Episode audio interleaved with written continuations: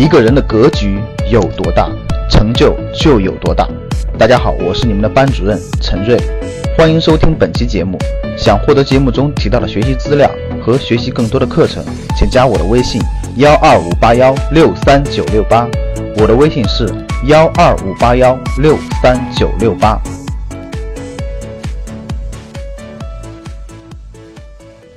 理财其实就是四个方面：开源、节流、风控、投资，也称之为理财的四大金刚。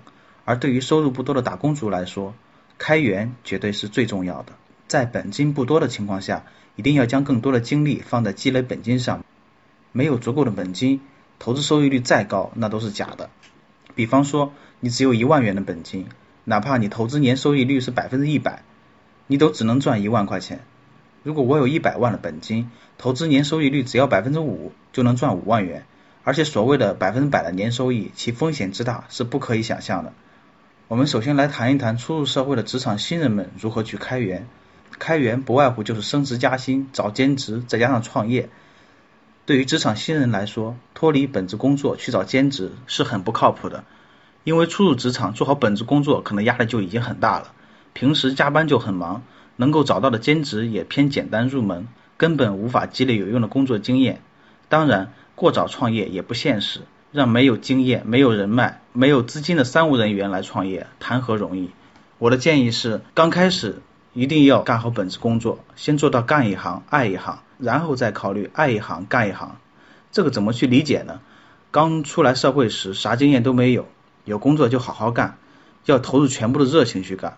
工资是小，积累工作经验是大，一定不要混时间。年轻人最多的是时间，但最宝贵的也是时间。有了一定的工作经验和人脉关系，就可以根据自己的兴趣爱好选择自己适合的发展方向。为什么要强调是基于兴趣爱好来选择发展方向，而不是收入高低呢？因为只有基于兴趣，才能保持持久的工作热情，也最容易最终将工作发展成为自己的事业。这也就是我所说的爱一行干一行。在这里，我可以给一些职场新人一些开源方面的建议。刚出来工作时，不要太在意工资的多少，关键看公司的发展前景以及你在公司能否学到新的东西。所以，我不建议有理想的年轻人去大型企业，在一些有发展前途的中小公司学到的经验绝对是物超所值的。用脑去做事，机械的录入工作都可以来点创意，比方说尝试写一段代码让电脑自动录入，要不断尝试用更省时、更省力的方法去提升工作效率。不要总说不可能，只要你去想办法，总比问题多。还有就是如饥似渴的去阅读学习，投资在自己身上绝对是回报最大的投资。成为一个通才而不是专才，特别是在互联网的时代，不要再说你是搞技术的，销售和管理跟你没有关系。为什么自己不多学一点呢？知识是可以跨界的，懂得客户心理，懂得管理的技术人员才能上升到技术总监的位置。前面说的好像跟开源没有关系。你做好以上几点，还怕老板不给你涨工资吗？不涨工资的结果就是，要么你就被老板的竞争对手给挖走了，要么就是你炒老板自己创业了。那么那些有几年的工作经验、工作发展比较稳定、有自己的一技之长、有充足的业余时间的职场老人，应该用什么方式去开源呢？在这里呢，可以给大家提供几个思路。第一个思路就是利用知识开源，比如说英语翻译；第二个就是证书挂靠；第三个呢是网上授课。互联网加时代下，催生了很多的网络教学，省去了来回路途中的奔波。制作好课件后可以重复使用，时间上也相对富裕。第四个呢是写作，比如微信公众号原创文章的赞赏，还有各种其他的公众号、今日头条等平台的流量广告收入。最成功的是咪蒙，一年广告收入五千万，这个让我们普通人望尘莫及。现在很多人称自媒体发展的红利期已过，挣大钱不容易。对于我们来说，先做好智能储备比较靠谱，持续输出有价值的东西，投投稿赚赚稿费也不错嘛，没准哪天素材多了也能出书了，你说是不是？还有就是去年知识付费火了起来，很多人开始瞅准了商机，实现了提问也能赚钱的模式。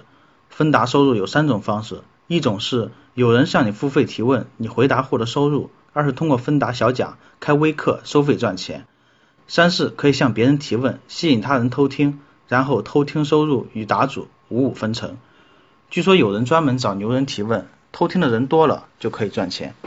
比如向王思聪提问，需要支付给王思聪三千块钱，然后获得他的六十秒的回答。由于他是名人，那么有很多人愿意花一块钱去偷听答案。根据记录，好几个问题都有超过两万人偷听。那么提问者和王思聪均可额外获得一万元的收入。去掉提问支付的三千元，提问者还能挣到七千块钱。第二个思路是利用时间去开源，比如说滴滴打车的兼职司机，还有就是帮忙接送孩子。不少的上班族家长没有老人帮忙带孩子，孩子放学没有人接，于是有人动了专门帮忙接送孩子的念头。每天孩子放学后接回来，两三个小时内家长下班回来接回去，一个孩子每月收费三百到五百，捎带手的事儿就把钱赚了。还有就是宠物照看，最好自己有养宠物的经验，可以加入小区的微信群或者地区的宠物群，这都是一些比较好的方式。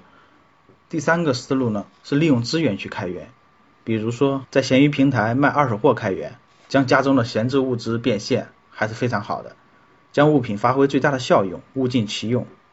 还有就是车牌号的出租，因为很多大城市车牌摇号中签率很低，因此会出现一牌难求的局面。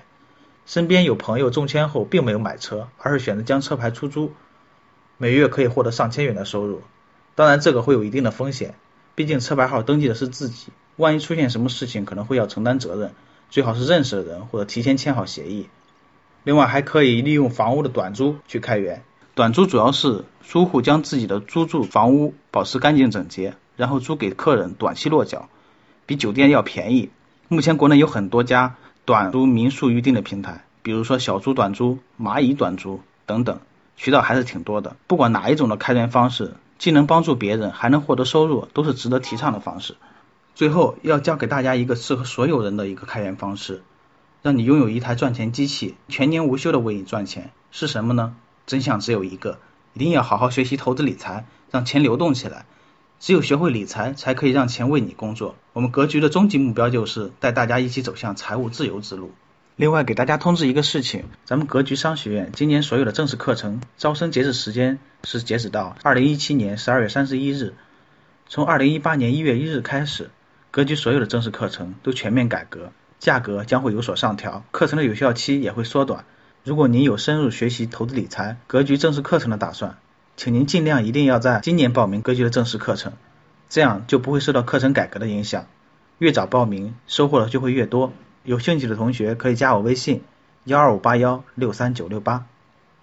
想获得更多投资理财、创业财经等干货内容的朋友们，请加微信：幺二五八幺六三九六八及我们的 QQ 交流群。六九三八八三八五，六九三八八三八五。